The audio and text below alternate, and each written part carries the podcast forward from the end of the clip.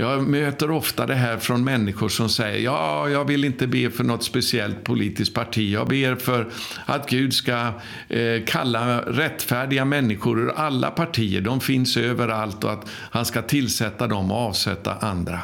Vänner, ska vi få se ett andligt genombrott i vårt land, ska vi få se Guds vilja ske med Sverige, då måste vi ta strid utan att vara rädda. Det kan inte gå genom lite smygvägar att be allmänna böner, Gud låt det bli bättre.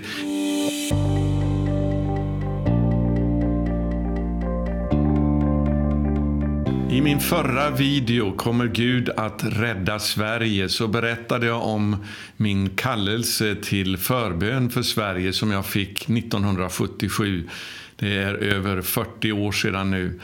Och eh, när vi nu ber för Sverige så ber vi utifrån bönen Fader vår, bland annat ske din vilja så som i himmelen så också på jorden. Så jag vill tala lite grann om det i den här videon.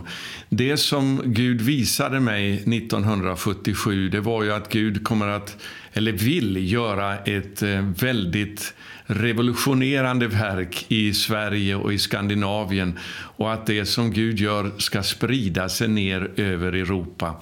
Och jag befann mig ju då i USA när Gud kallade mig att flytta tillbaka till Sverige och, och eh, hitta människor som jag kunde börja be tillsammans med. Det var vad Gud sa. Därför att eh, det var den kallelse han gav mig. Och då när jag kom tillbaka till Sverige så fick jag ju tag på den här boken som jag nämnde om också i den videon, Guds plan för Norden Eh, en man som heter Rolf Wiström som gav ut den här boken första gången redan 1952. Och eh, jag ska repetera det som han skriver igen där på sidan 28. Eh, han citerar då först ifrån Hesekiel kapitel 1 där det står och jag fick se en stormvind komma norrifrån. Över Nordens länder ligger ett lysande moln laddat med Guds kraft. Gud kallar människor idag att bli kanaler för denna kraft. Det är Nordens kallelsestund. Gud lägger ansvaret på oss för Europas avkristnade länder. Vi har korset i våra flaggor. Gud vill att vi ska uppleva korsets kraft i våra liv och ge den vidare till Europas längtande miljoner. Och det här var en eh, väldig bekräftelse på exakt det som Gud talade till mig om då eh, 1977. Eh, men det var någonting mer som Herren sa till mig också. Det här har jag varit försiktig med faktiskt på senare år att säga, för det är så Eh, oerhört revolutionerande. Det Gud sa till mig då, det var att jag kommer att sända en väckelse som kommer att bli mycket större än det ni sett tidigare i hela historien. Men det kommer enbart att ske i samma utsträckning som ni ber fram det. Ja, den här kallelsen den finns fortfarande på Norden och speciellt på Sverige. Och Den har ännu inte gått i uppfyllelse. Jag minns 1981 så sa Gud till mig att eh, under nästa år, alltså 1982, så kommer du att få se en början på det jag talade till dig om 1977. Och så blev det också. Det blev ett andligt genombrott eh, den, det året, 1982, samtidigt som det hände någonting också i Israel. Eh, så blev det ett andligt genombrott i Sverige. Men jag har inte fått se slutuppfyllelsen av det Gud sa. Eh, ska det gå i fullbordan eller inte? Ja, jag tror att det står och väger nu i Sverige om vi ska få se det här. Eh, en väckelse som blir mycket större än det vi någonsin sett tidigare i hela historien. Det är det det handlar om. Och ska vi få se den här väckelsen så kommer det att förutsätta ett genombrott i andevärlden över Sverige. Och det andliga genombrottet det kommer också att rita om den politiska kartan. Därför den andemakt som har styrt Sverige nu under de senaste hundra åren, det har varit i första hand eh, denna socialistiska, ateistiska andemakt som har haft som målsättning att utplåna kristendomen ifrån eh, Sverige. Och det har man ju eh, lyckats med nästan helt och hållet faktiskt. Eh, Sverige räknas idag som en av de mest avkristnade nationerna i hela världen, kanske den mest avkristnade. Och ändå är ju den här kallelsen då på vårt land att vi skulle få vara med om att ge väckelse till Europas avkristnade nationer. Hur ska det här gå till?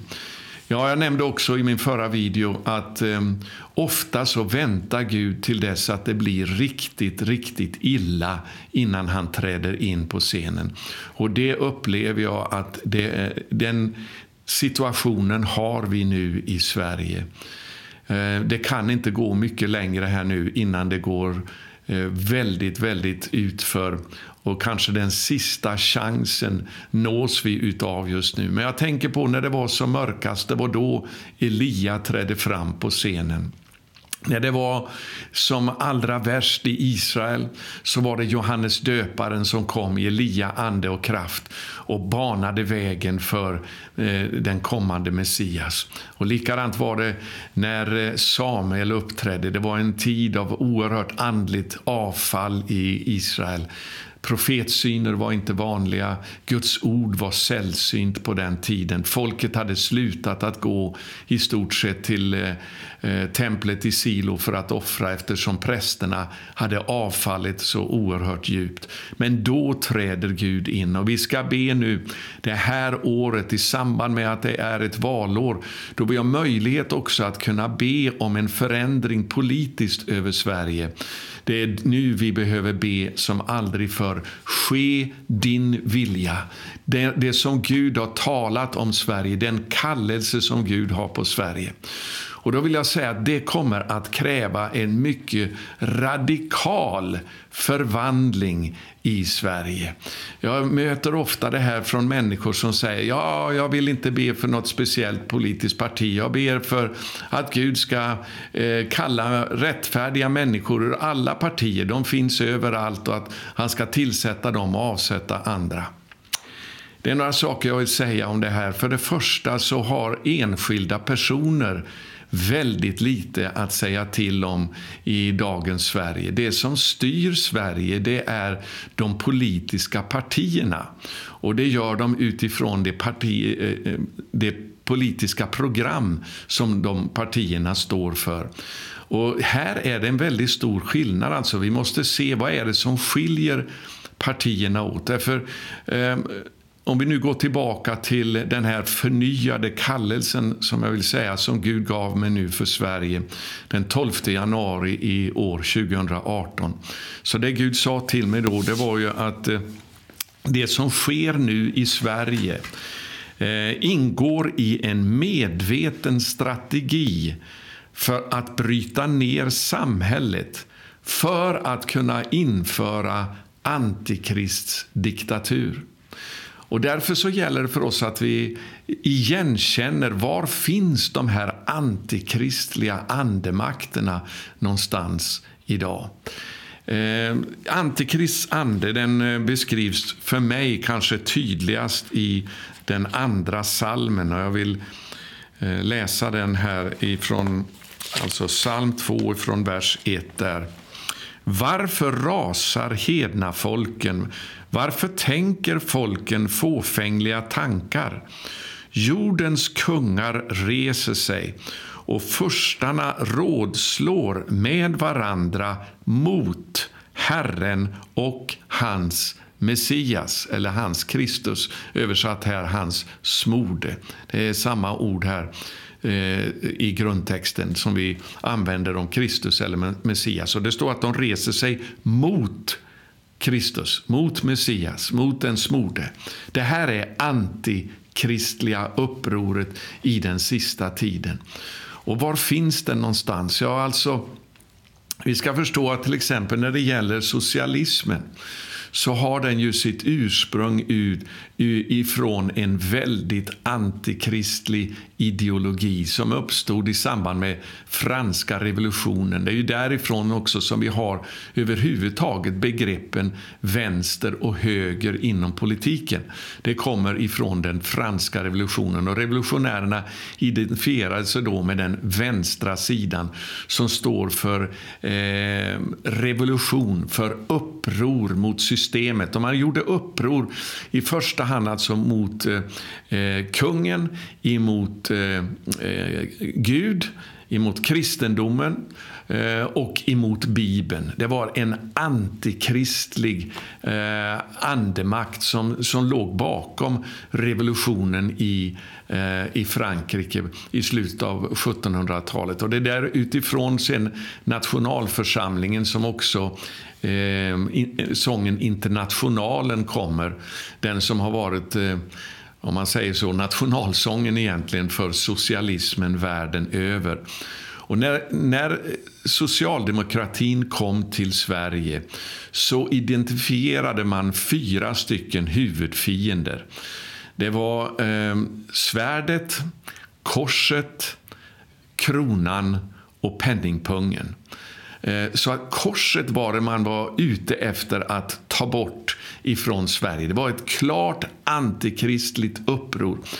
Vad som hände var att eh, så småningom, och jag kanske kommer att prata mer om det sen här, men eh, så småningom så ändrade socialdemokratin eh, inställning till kristendomen och kyrkan på så sätt att man valde att istället för, som man gjorde eh, i Sovjetunionen sedan under kommunismen, välja en total konfrontation och krig emot kyrkan så valde man i Sverige en annan väg, nämligen att alliera sig med kyrkan, infiltrera den inifrån för att kunna kontrollera den och beröva den all makt. Och Det har man lyckats med i Sverige på ett oerhört effektivt sätt. Alltså En av de första målsättningarna som Socialdemokratiska partiet hade när det bildades det var att kyrkan måste skiljas ifrån staten. Det skedde ju inte förrän år 2000, alltså över hundra år senare.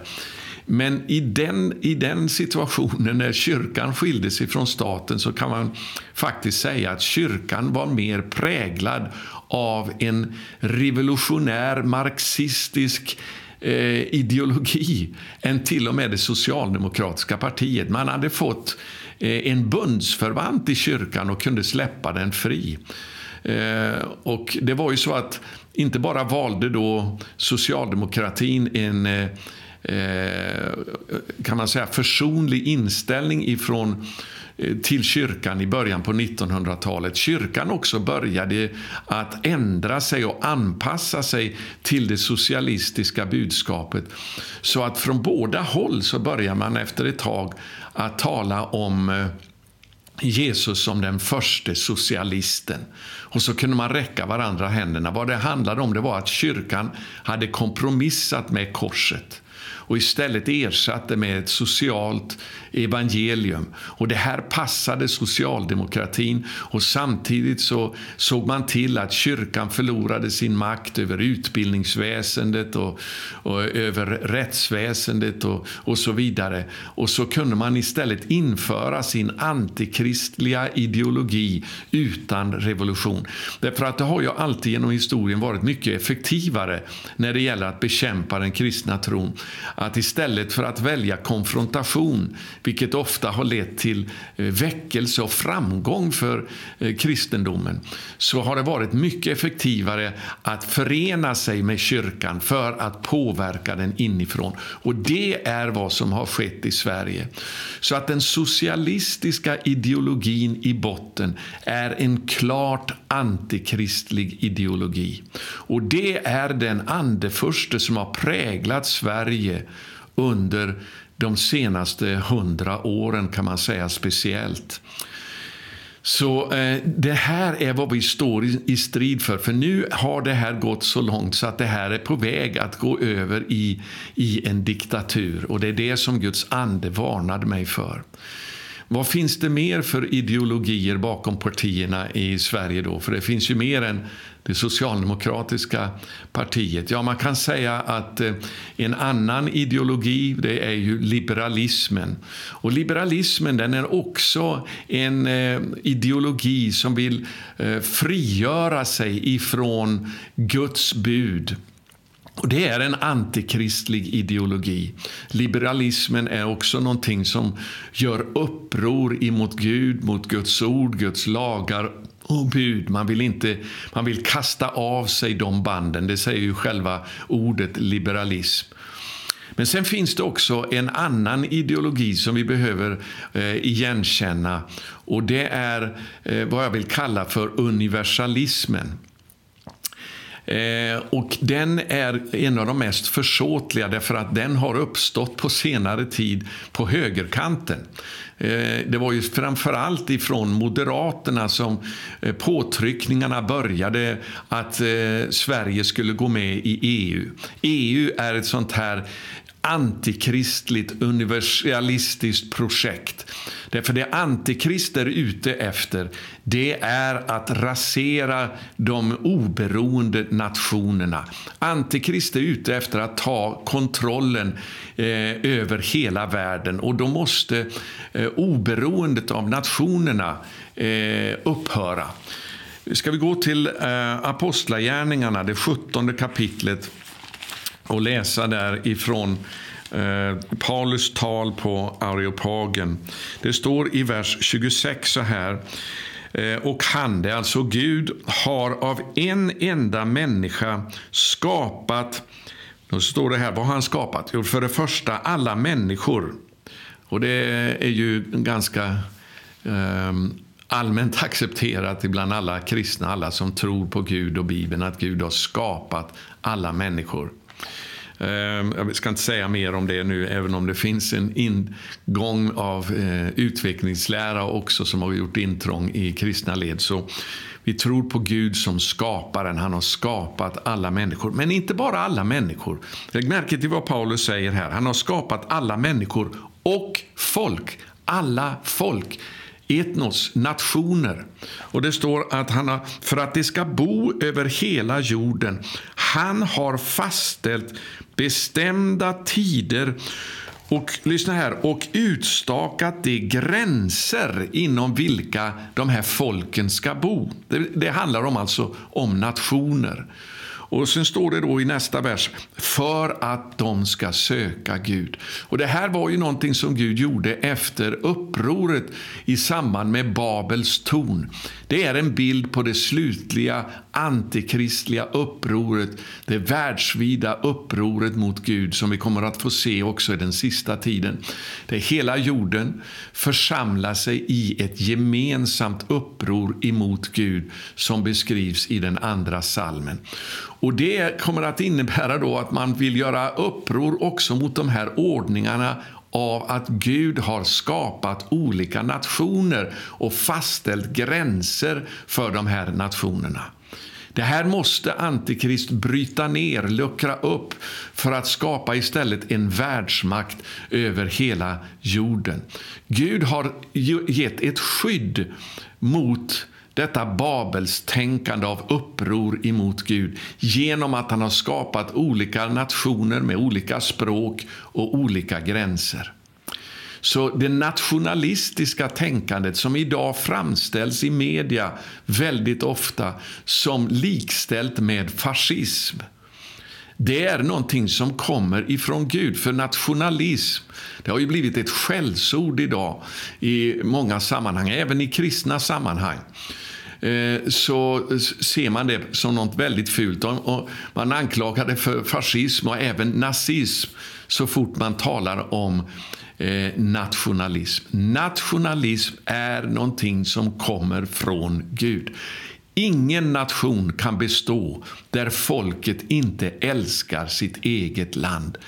Fosterlandskärlek det ligger ingjutet ifrån Gud själv för att vi ska ha en identitet som nationer. Nationer kommer att bestå ända in i tusenårsriket, i Guds rike. Det står att folken ska föra in i den heliga staden allt härligt som de har. Gud har skapat olika nationer, olika folk med olika gåvor eh, och uppgifter. Och, och, precis som det finns olika gåvor bland människor så finns det också olika gåvor ibland nationerna. Och Gud har tänkt att de ska fungera i harmoni med varandra, inte att de ska utplånas och att folken ska gå under och försvinna. Det är inte Guds tanke. Han har skapat människorna men han, som individer, men han har också skapat folken, nationerna. Och socialismen den gjorde ju uppror mot ett annat eh, av Guds fundament också, nämligen familjen. Upplösningen av familjen det är ett resultat av antikrists inflytande över vårt land. Och nu har vi kommit till den här punkten då också eh, Antikrist ande vill bryta ner nationen, identiteten av att vara svensk, av att vara stolt över att vara svensk. Därför att det är ju så här att Gud kallar oss som människor att älska vår nästa som oss själva. Om vi inte älskar oss själva så kan vi inte och vara trygga med oss själva och den identitet vi har så kan vi inte heller älska vår nästa. Det börjar med att vi har en, en eh, trygghet i dem vi är själva. Så är det också med nationer. Nationer, eh, deras gemenskap i förhållande till varandra det innebär att man har respekt för varandra utifrån att man har en respekt för den nation man själv är. Om nationerna utplånas så blir vi bara nummer, siffror och det är vad Antikrist är ute efter. Men idag så finns det då ett starkt inflytande av den här globala tanken, den här globalismen. Den har fått sitt intrång på högerkanten i moderat, eh, det moderata partiet. Nya Moderaterna kallas de ju för idag. Så det parti idag som ideologiskt eh, faktiskt är mest emot Antikrists andemakt och kontroll det är Sverigedemokraterna.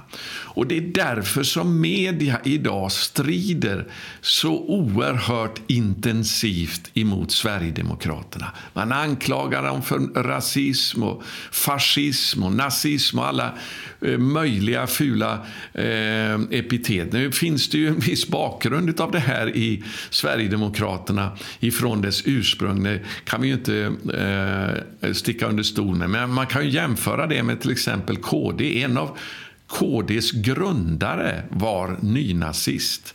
Han fick ge sig av när det avslöjades. Och likadant inom Sverigedemokraterna idag så gör man sig av med alla tendenser till rasism eller nazism. De blir inte långlivade i eh, Sverigedemokraternas parti. Eh, tyvärr så har man ju fått ett, eh, människor som har såna åsikter som har eh, gått in i partiet och försökt att göra sig eh, hörd. Men ledningen som sådan och ideologin bakom partiet har ingenting med nazism att göra. Däremot har den med nationalism att göra och det är någonting som kommer ifrån Gud. Så vi ska tacka Gud för eh, en rörelse som nu går emot den globala agendan, den globala antikristliga agendan i Sverige. Och ska vi få se, eh, och det är ju det märkliga också då att eh, Sverigedemokraterna de är väldigt måna om att bevara det kristna arvet som finns i Sverige. Och eh, Sverige överhuvudtaget har börjat vakna upp. Det är ju därför som eh, eh, Sverigedemokraternas parti är ju en av de största partierna idag och har legat också som det allra största partiet i opinionsundersökningarna för ett år sedan. Därför det är så många i Sverige idag som börjar förstå att det är bättre med kristendom än med islam som nu gör sitt eh, intåg i Sverige på område efter område. Det ska jag inte gå in på mer nu i den här videon. Men alltså det är det här som striden gäller nu. Att strida emot de här antikristliga tendenserna som har, är så djupt förankrad inom socialismen och kommunismen. Vänsterpartierna, vänstern som kommer ifrån franska revolutionens uppror mot Bibeln, mot Gud och mot eh, gudomliga förordningar. Eh, och, så det kan vi känna igen. Och sedan Eh, så finns den också, eh, inte lika starkt men fortfarande som präglar mycket av liberalismens tankegångar. Att eh, det ska inte finnas några hämningar på människornas eh, sätt att, att vilja vara och så vidare. Man vill inte veta av Guds bud inom liberalismen. Och så har vi då den framväxande eh, ideologin av globalism som ju präglar också liberalismen och socialismen idag men som fick sin början inom eh, högerpartiet, det som då kallas för Moderaterna. Så där går den här schismen nu. Ska vi ta upp lite grann och säga lite grann också om KD då? KD är ju från början ett kristet parti. Idag så ser vi en utveckling eh, inom eh, KD där man eh, närmar sig det som eh, internationellt kallas för social justice. Och Det här är social rättvisa, det vill säga det är eh, den här kompromissen med korset där evangeliet har förvandlats till ett socialt engagemang i första hand. Och Det är de krafterna som KD kompromissar med idag och närmar sig mer och mer. Rent internationellt så är ju den här rörelsen av social justice en ny form av kristen socialism kan man säga. Eh, social justice kännetecknas av två saker. Eh, det ena är att man eh, är väldigt tolerant mot islam och det andra är att man är väldigt antisionistisk, alltså man är emot staten Israel. Det har inte blivit så starkt påverkat ännu i KD, men det kommer därför att det är det här som är Eh, den kommande trenden kan man se inom KD. Jag vill att KD ska kunna finnas kvar som en kristen röst i Sverige och att de ska kunna vända om och det tror jag de har möjlighet att kunna göra när vi ber. Jag ber inte att KD ska försvinna från den politiska kartan. En del har anklagat mig för i det här uppropet av att jag ber att alla ska rösta på SD. Det har jag aldrig gjort. Jag har uppmanat att vi ska be nu om att Sverigedemokraterna blir det största partiet i valet i höst. Det betyder inte att de blir det enda partiet. Eh, tvärtom så har vi sagt att vi ska be att de kan bilda regering tillsammans med Moderaterna och KD. Och därför behövs till exempel KD också i riksdagen. Så jag är inte ute efter partipolitik här nu i första hand utan jag är ute efter att, för att igenkänna de antikristliga eh, andemakterna som påverkar partierna idag i Sverige för att be att Guds vilja ska ske i Sverige. Och här ser vi att det finns en, ett utrymme inom Sverigedemokraterna för att bejaka det här eh, att kristendomen får ett inflytande i Sverige. Ta till exempel frågan om Israel. Vi har ju ett Alltså Sverigedemokraternas talesman eh, Björn Söder stod ju i riksdagen och hänvisade till Bibeln i Sverigedemokraternas politik och inställning till Israel. Jag menar, vilket annat parti står och mer eller mindre citerar från Bibeln i talarstolen i Sveriges riksdag? När arabstaterna 1967 åter anföll och gjorde ett nytt försök att utplåna Israel tog Israel Västbanken från Jordanien, som då hade ockuperat det illegalt i 19 år. Man tog även Jerusalem, som lidit under samma ockupation, och sedan dess har Jerusalem varit en odelad huvudstad för Israel. Att staden står under israelisk kontroll har inneburit att människor från alla religioner kunnat komma dit. Så var inte fallet när östra delen stod under arabisk kontroll. Fru talman! President Trump har nu gjort det som redan är självklart och som judarna själva känt till i 3000 år då kung David köpte platsen som idag är Tempelberget. Nämligen att erkänna Jerusalem som Israels huvudstad och flytta sin ambassad dit. Efter Trumps erkännande har fler stater erkänt eller signalerat att de kommer att erkänna Jerusalem som Israels de facto huvudstad och flytta sina ambassader dit. Sverige borde följa efter. Vårt lands ambassad bör givetvis vara förlagd i samma stad som Israel styrs ifrån och Jerusalem är Israels huvudstad. Men istället väljer Sveriges utrikesminister Margot Wallström att återigen visa att den svenska regeringen förlorat sin moraliska kompass i utrikespolitiken. Som så många gånger förr i sina angrepp mot den enda demokratiska staten i sitt område.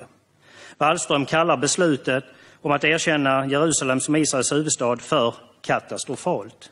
Och i nästa andemening fortsätter hon och regeringen att pumpa in miljoner svenska skattemedel till den palestinska myndigheten för att finansiera, om än indirekt, antisemitism och terrorism. Fru talman! Sveriges Mellanösternpolitik är ett fullständigt skämt. Inte bara skämmer den ut oss inför omvärlden och gör oss till åtlöje. Än allvarligare är att den bidrar till att underblåsa antisemitism och terrorism. Jag är därför stolt över att representera ett parti som står för något annat. Ett parti som till sin valkonferens nu lägger fram förslag i sin valplattform om att även Sverige ska erkänna Jerusalem som Israels huvudstad. Med en sverigedemokratisk utrikespolitik kommer Israel, till skillnad från nu, ha en vän i Sverige och svensk utrikespolitik. Tack, fru talman. Här finns en ett, eh, respekt för Guds ord. Här finns en respekt för den kristna traditionen i Sverige. Därför behöver vi be för Sverigedemokraterna.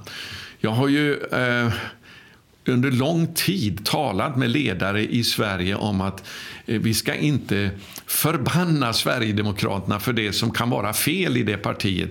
Tvärtom så ska vi uppmana så många som möjligt att engagera sig i det partiet för att kunna påverka det inifrån. Därför att det finns ett utrymme eh, för en öppenhet ska jag säga, för den kristna tron i Sverigedemokraterna. Och därför behöver vi be för att Sverigedemokraterna blir, eh, får inflytande att bildar regering efter valet i höst.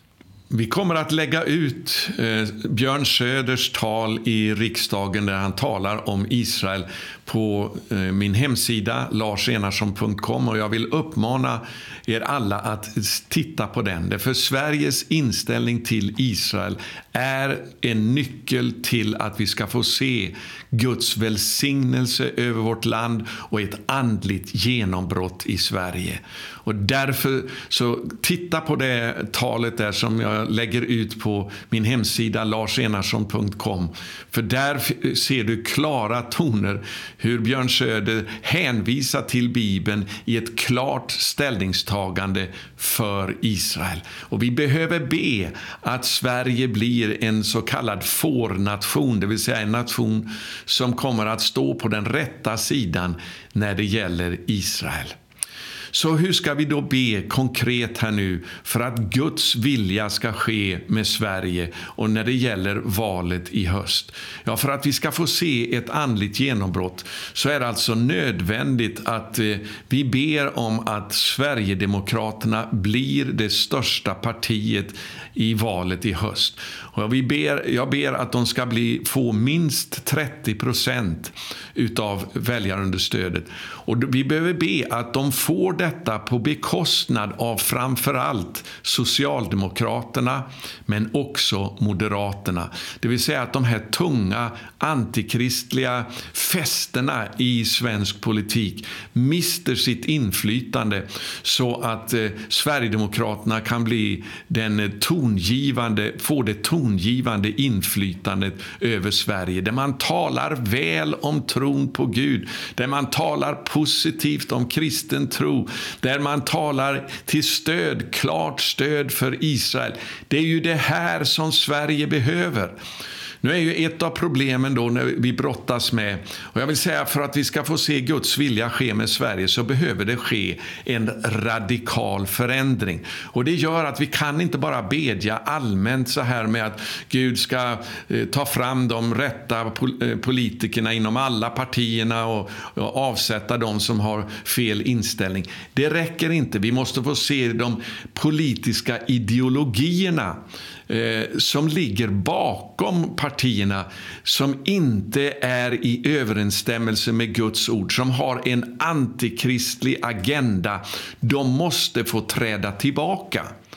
Och nu är ju ett av problemen då när vi ber för det här att eh, efter förra valet så gick ju närmare 380 pastorer och kristna ledare ut med ett upprop där man eh, sa mer eller mindre att eh, det är oförenligt med kristen tro att rösta på Sverigedemokraterna.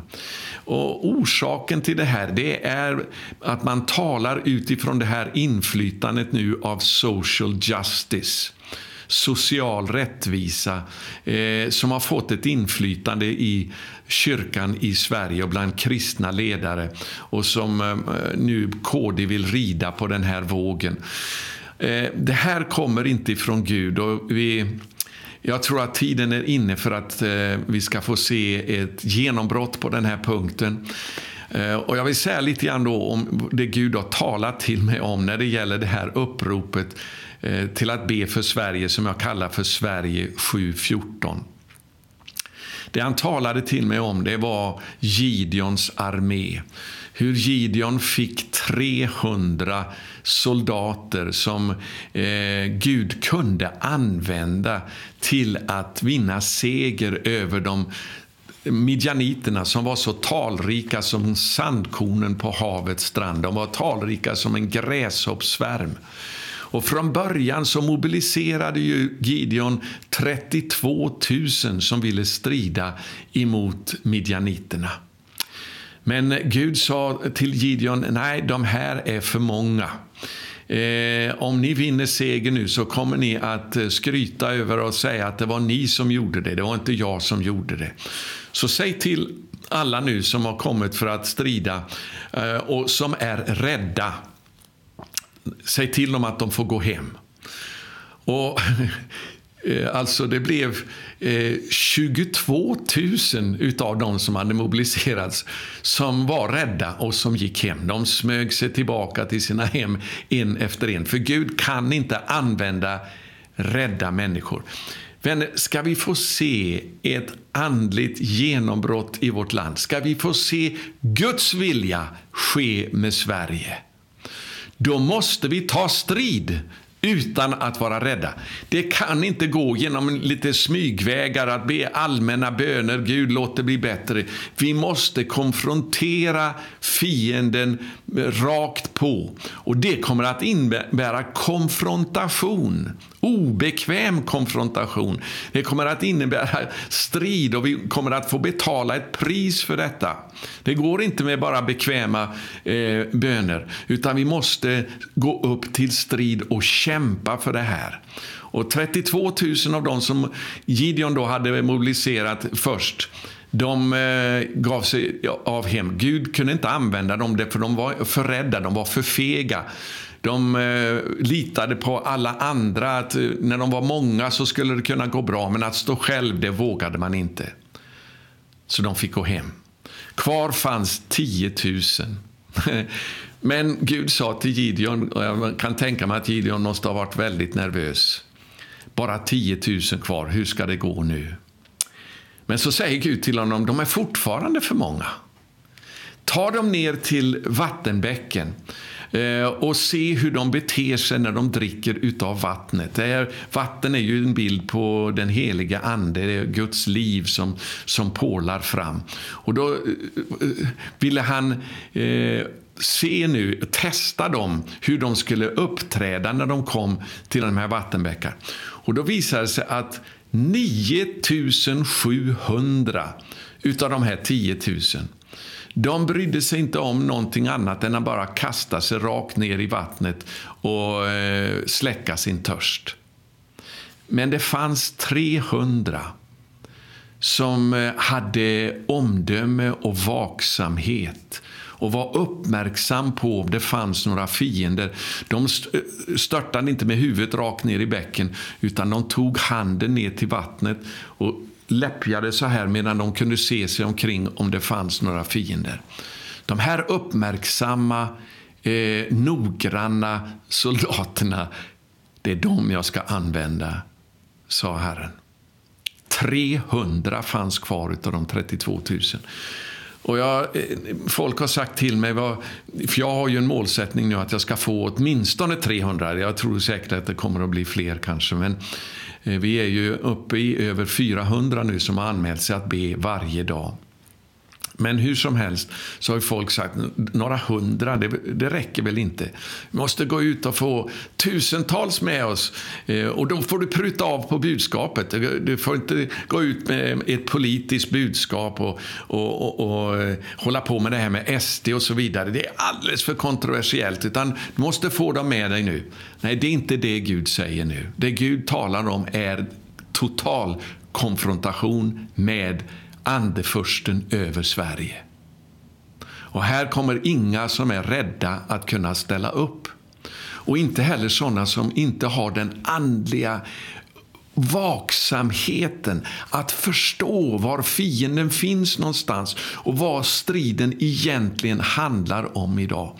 Så jag är glad om jag kommer att få 300 sådana soldater som kan eh, vara alerta i anden, vara orädda, villiga att offra sina liv det är med sådana som Gud kan ge seger. Därför att det här kommer inte att ske genom människas styrka eller kraft.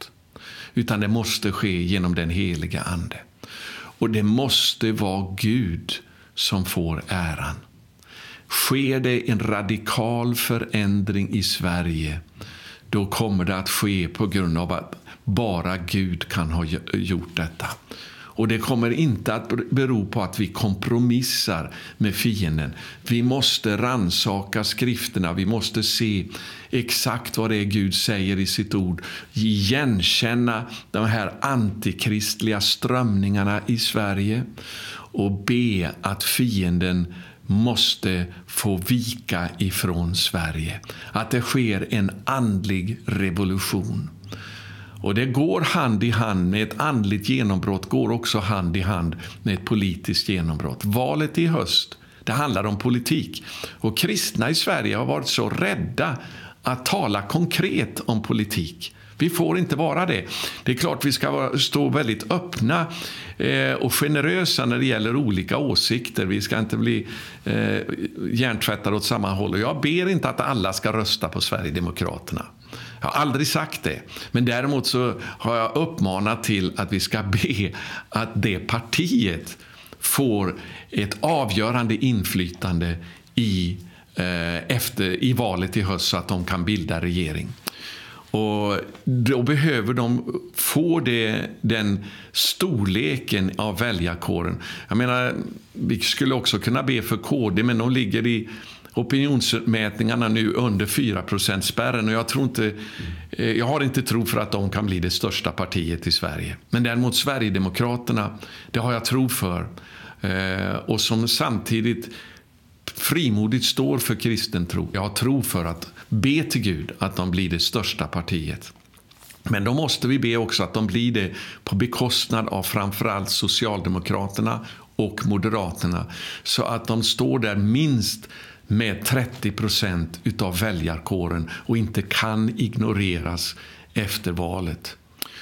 Så det är det här som Gud har talat till mig om och jag förstår att det här är ett kontroversiellt böneupprop. Det är inte alla som accepterar det. Men jag tror att det är det här Gud har kallat mig till. Och jag sa i förra videon att eh, det Gud talade till mig om 1977 för över 40 år sedan, det är 41 år sedan nu i år. Jag menar, Mose behövde inte ens vänta mer än 40 år i öknen. Eh, och eh, innan han blev, fick se det Gud hade kallat honom till gå i uppfyllelse. Men jag har väntat på det här i hela mitt liv sedan Gud kallade mig. Och nu har jag upplevt att det är nu eller aldrig. Och vill du stå med mig i den här bönen så anmäl dig på min hemsida larsenarsson.com. Vill du förena dig med, att, med mig i bönen att Gud ska få ett inflytande i Sverige igen?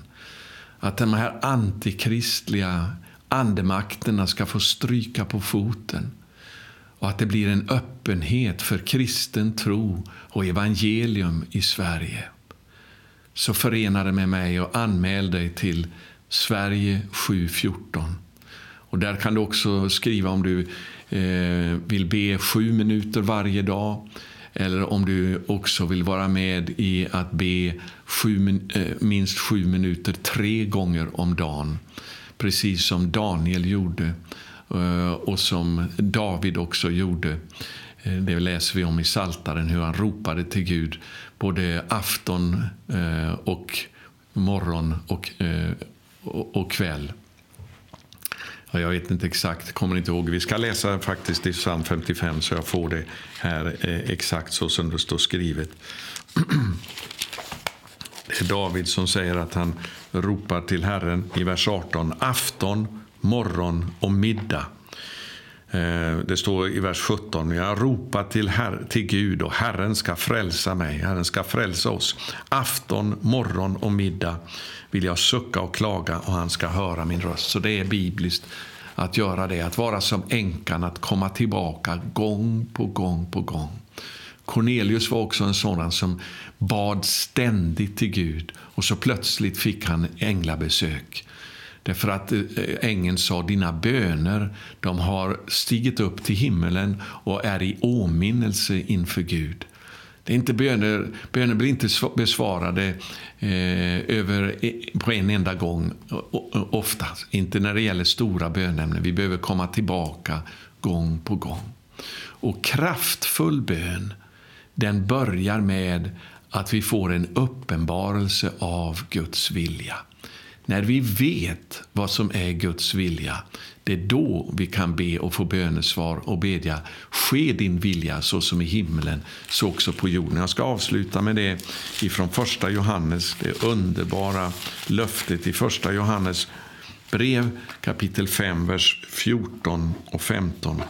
Och detta är den tillit vi har till honom att om vi ber om något efter hans vilja, kom ihåg det, vad som är Guds vilja för Sverige.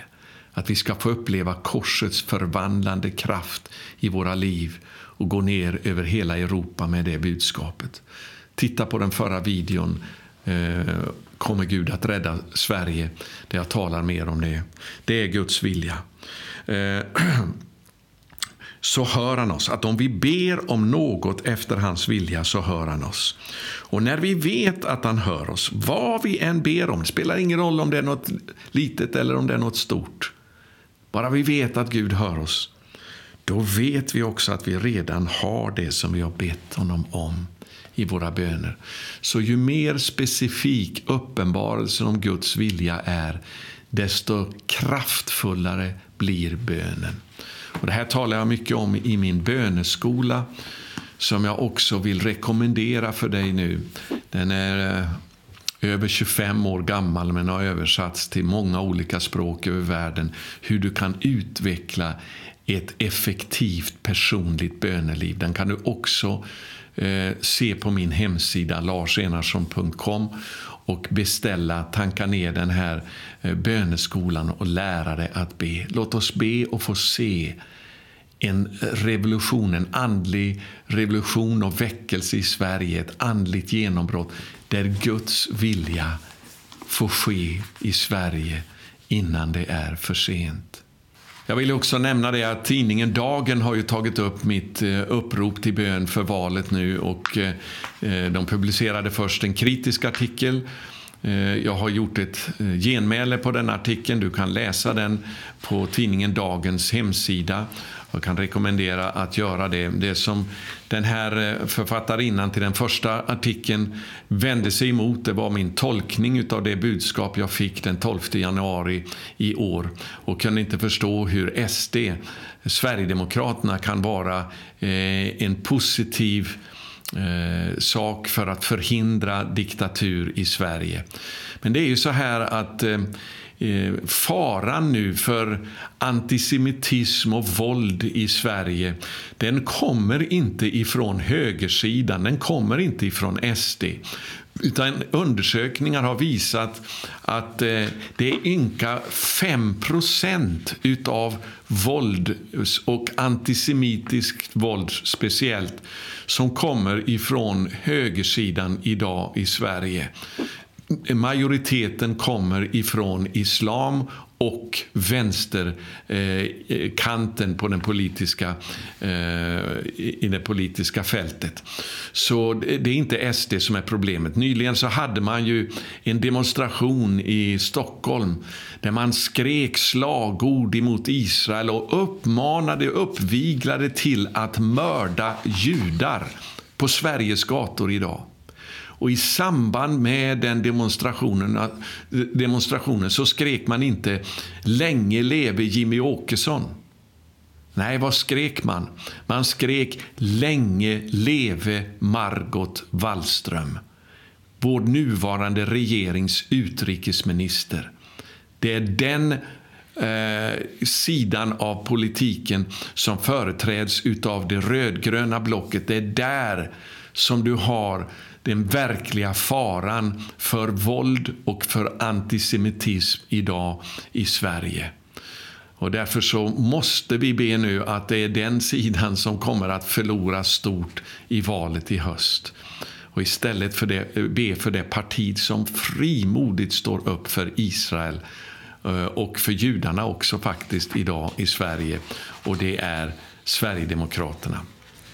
Tack för att du har lyssnat ser fram emot att få be tillsammans med dig i Sverige 714. Gå och anmäl dig på min hemsida larsenarsson.com.